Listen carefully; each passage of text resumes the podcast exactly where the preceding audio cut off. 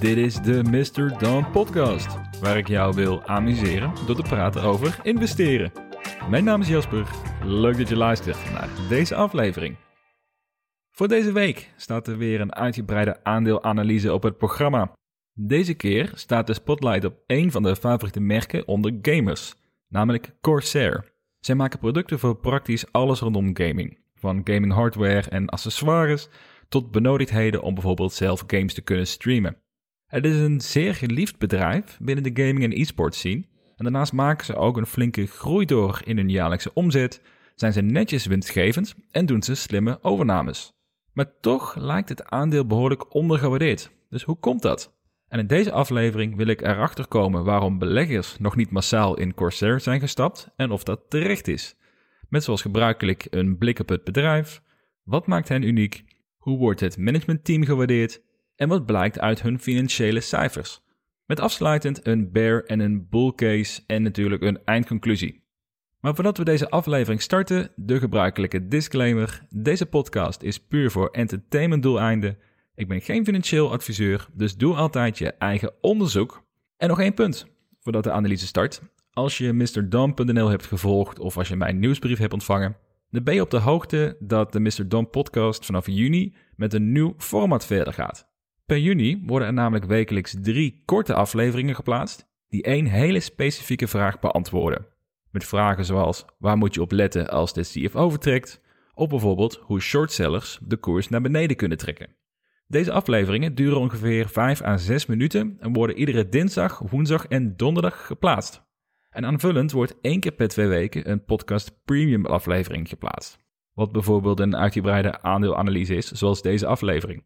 En deze afleveringen zijn ook voor iedereen toegankelijk, maar als donateur van de show krijg je twee weken eerder toegang tot deze afleveringen. En daarmee steun je mij in het maken van deze podcast en krijg je toegang tot exclusieve content. Dus als je wilt weten wat het inhoudt, dan kan je hier meer over lezen op mrdom.nl slash donateur. En dan is nu het moment echt aangebroken om te starten met de analyse. Corsair maakt producten die specifiek gemaakt zijn voor gamers. Dus dan kan je denken aan hardware zoals gaming toetsenborden en muizen, headsets, gaming PC's, computercomponenten en nog meer dan dat. Het is een van de bekendste hardwaremerken voor gamers. En ook hebben ze een sterk aanbod voor streamers na de overname van Elgato in 2018. Het bedrijf bestaat sinds 1994 en is sinds vorig jaar september genoteerd aan de Nasdaq onder de ticker CRSR.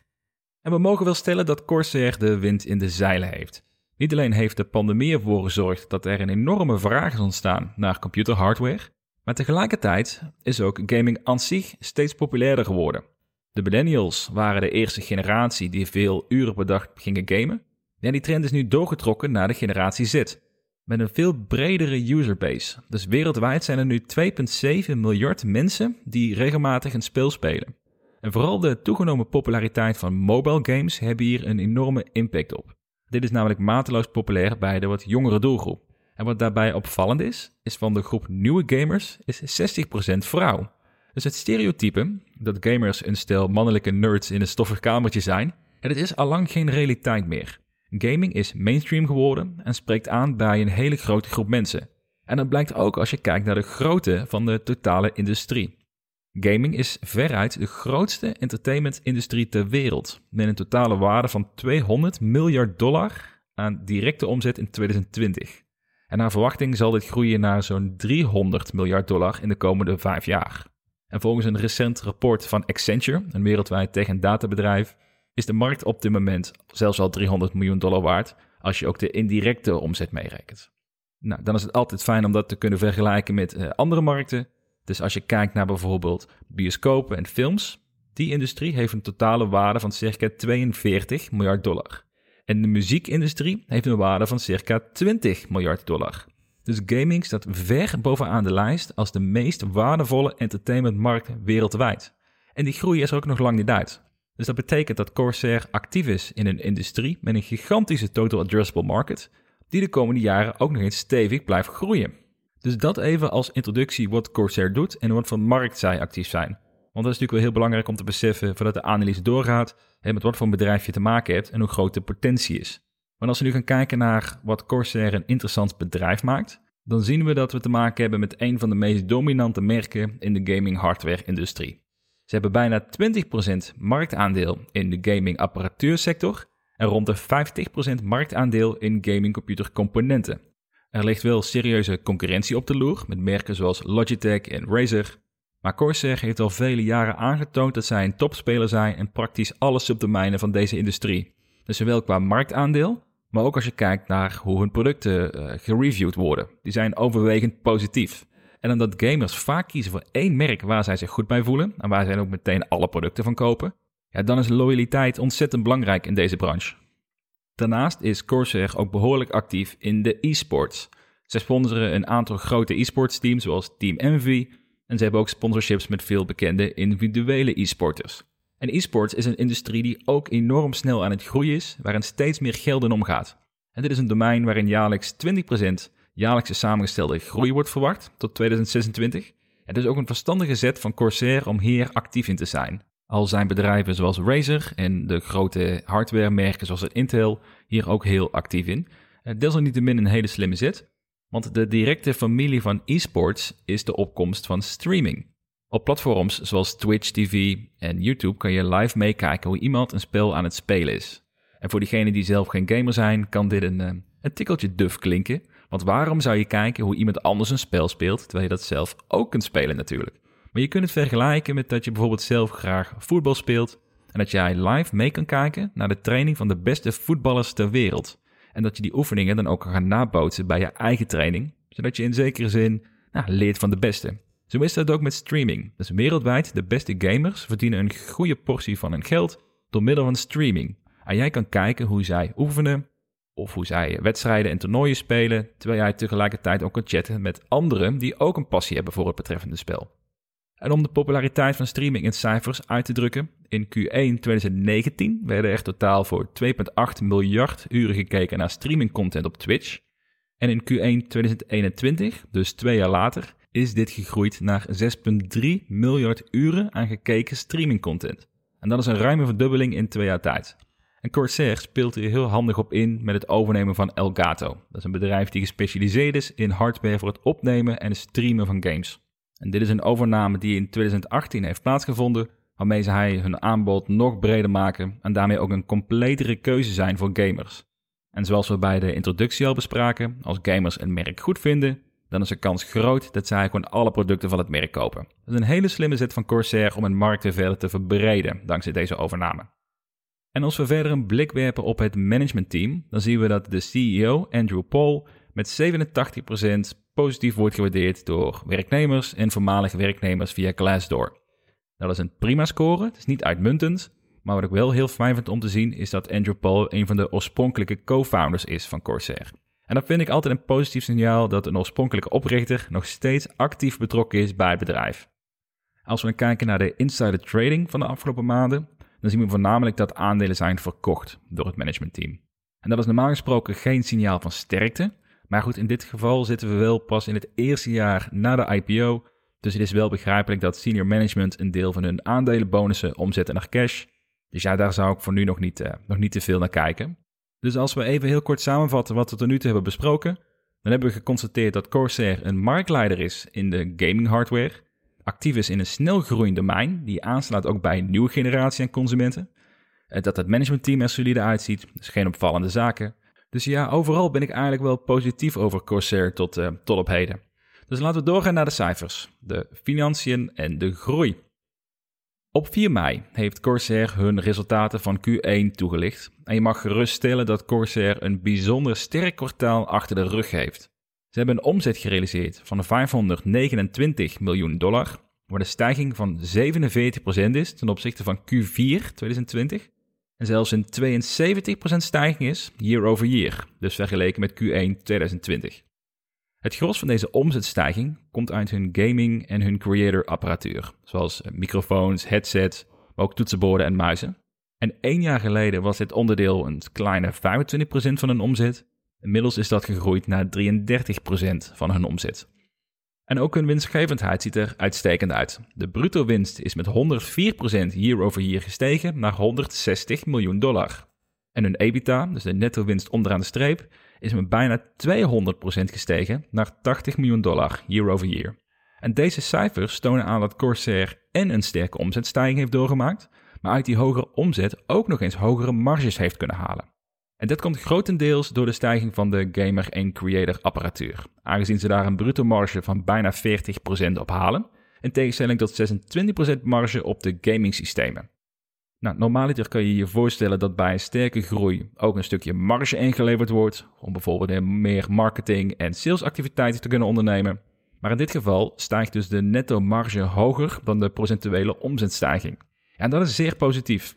Dat betekent dat we hier te maken hebben met een sterk groeiend en winstgevend bedrijf. En daar word ik wel enthousiast van.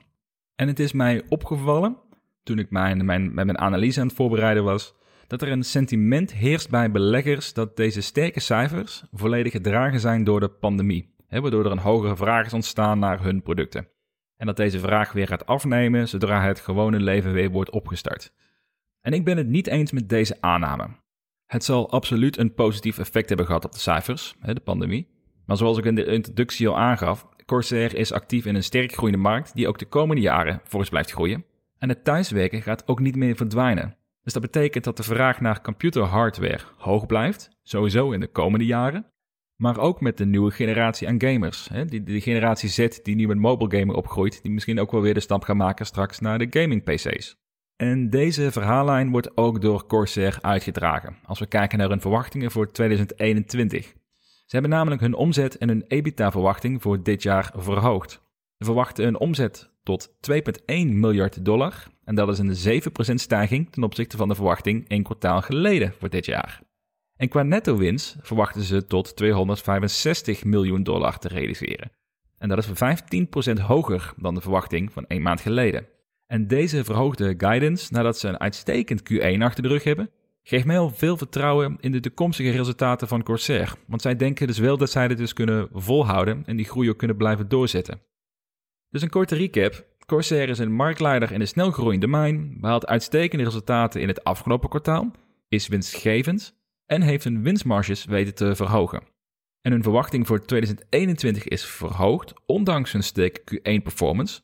Dus dan is het toch wel logisch, zou je denken, dat je deze resultaten ook terug ziet komen in een hoge waardering voor het aandeel van Corsair. Ja, en dat is dus een verrassing gebleken, want Corsair lijkt die waardering niet gegund te worden door de beleggers. Dus laten we daar eens een uitgebreidere blik op werpen. Als we kijken naar de huidige waardering van Corsair, dan is dat op dit moment 3,3 miljard dollar als je de cash en de schulden meerekent. Dus dan kom je uit op de enterprise value. En ze behalen een jaarlijkse omzet van dus circa 2 miljard dollar. Dat betekent dat Corsair gewaardeerd is voor 1,6 maal hun jaarlijkse omzet. En omdat het bedrijf winstgevend is, kunnen we ook rekenen met de PE, oftewel de koers gedeeld door de earnings. En hiermee kan je berekenen hoeveel euro's je als belegger betaalt om 1 euro aan winst eruit te halen. In dit geval is de forward PE van Corsair, dus wat we voor 2021 verwachten, rond de 17,5. Dus je betaalt 17,5 euro of 17,5 dollar voor iedere dollar winst die Corsair maakt. En dat is echt een verrassend lage waardering. Want we hebben hier namelijk te maken met een bedrijf die in 2020 hun omzet met 54% heeft zien stijgen en dit jaar weer netjes met 17% verwachte groeien. En ook nog eens een keer hun netto-winst een hogere stijging ziet meemaken. Maar ze worden gewaardeerd alsof ze geen groei meer verwachten in de komende jaren. Dus als we dit gaan vergelijken met een paar concurrenten in dit domein, zoals Intel, Logitech en Razer, dan zien we dat Razer veruit het duurste bedrijf is als je kijkt naar de price to earning, dus de PE. Dus Razer is eigenlijk al niet in dezelfde klasse meer te vinden qua waardering als de drie anderen. Maar als we kijken naar Intel, Logitech en Corsair, dan zien we dat ze alle drie voor de forward PE, dus de verwachte earnings voor dit jaar, vrij dicht bij elkaar liggen. Dus waar Corsair een forward PE heeft van 17,5, zit Intel rond de 12, maar zij komen bij lange na niet in de buurt van de groei die Corsair realiseert. Intel bereikt een soort een, one-digit groei, dus mij rond de 6% geloof ik wat ze ongeveer per jaar aan omzet, aan omzet groeien. Ja, dat, is niet, dat komt niet in de buurt met wat, um, met wat Corsair realiseert. En daarbij vind ik overigens ook Intel ondergewaardeerd in deze markt. Dus dat komt ook nog eens een keer erbij. En Logitech heeft afgelopen jaar een PE van een kleine 20 gehad. Dus dat is zelfs nog hoger gewaardeerd dan Corsair, maar ze hebben ook een goede groei laten zien. Maar daarbij is wel de nuance dat Logitech hoogstwaarschijnlijk als een meer een low-budget alternatief voor generieke computerhardware waarschijnlijk meer geprofiteerd heeft van de pandemie dan Corsair, die zich richt op een duurder segment. Waardoor ik de aanname ook wel durf te maken dat voor Corsair er in de, in de toekomst meer groei te halen valt dan voor Logitech, die nu al heel veel groei dus uit de pandemie hebben gehaald. Wat ik bij Corsair, ja, waar ik daar een langere adem voor verwacht. Dus vergeleken met de concurrenten mag je stellen dat Corsair in mijn ogen het beste verhaal heeft en een vergelijkbare of zelfs een gunstigere waardering heeft dan die andere. En bij het berekenen van een intrinsieke waarde van Corsair op basis van het 10-year discounted cashflow model, dan kom ik uit op een fair value van zo'n 55 dollar per aandeel. Het hoogtepunt van de koers lag in februari rond de 45 dollar, al is dat de afgelopen maanden wordt afgezwakt door het negatievere sentiment rondom tech- en groeiaandelen. op dit moment is de koers 31 dollar. Wat zou betekenen dat het een potentieel rendement heeft van 77% als de koers zijn intrinsieke waarde zou aantikken. Ja, dat mag je best wel een mooie kans noemen, want ik ken weinig bedrijven in de markt die en deze groei doormaken, in een snel groeiend domein actief zijn en dan zo relatief laag gewaardeerd worden. Dus laten we even kijken als afsluiting met deze analyse naar mijn bearish en mijn bullish case. Mijn voornaamste reden waarom Corsair geen goede belegging is voor de lange termijn, is dat de groei van het gamingdomein vooral gefocust lijkt rondom mobile gaming. En dat zijn de spelletjes die de jongere generatie gamers spelen en eigenlijk iets waar Corsair praktisch geen aanbod voor heeft. Hierdoor valt er een case te maken dat Corsair profiteert van het thuiswerken en ook de populariteit rondom streaming. Nu iedereen lekker thuis zit en veel meer vrije tijd lijkt te hebben, maar als straks de horeca en de festivals en al dat soort dingen weer van start gaan, ja, dan gaat het wel weer meer normaliseren. Dus hierdoor zou Corsair de komende 1 à 2 jaar nog een prima omzetgroei kunnen doormaken, maar daarna moeite kunnen hebben om verder door te groeien. En als je ervan uitgaat dat Corsair de komende 5 jaar rond de 2,2 miljard dollar omzet blijft hangen, ja, dan ziet de waardering er een stuk minder interessant uit dan mijn berekening zojuist. Een tweede reden is de ontwikkeling die op de achtergrond enorme stappen aan het maken is. Dat is namelijk zo dat games gestreamd kunnen gaan worden straks, zonder dat je daarvoor een sterke gaming PC nodig hebt, enkel een goede internetverbinding. Dus je maakt eigenlijk gebruik van sterke game PC's op afstand, waarmee je je game op je monitor of je tv projecteert. En dat zou in één klap gaming PC's onnodig verklaren. Het is wel de vraag of deze technologie er binnen afzienbare tijd komt en of het inderdaad game PC's gaat vervangen. Ook omdat je hier een serieuze glasvezel of internetverbinding voor nodig hebt die echt nog niet voor iedereen beschikbaar is.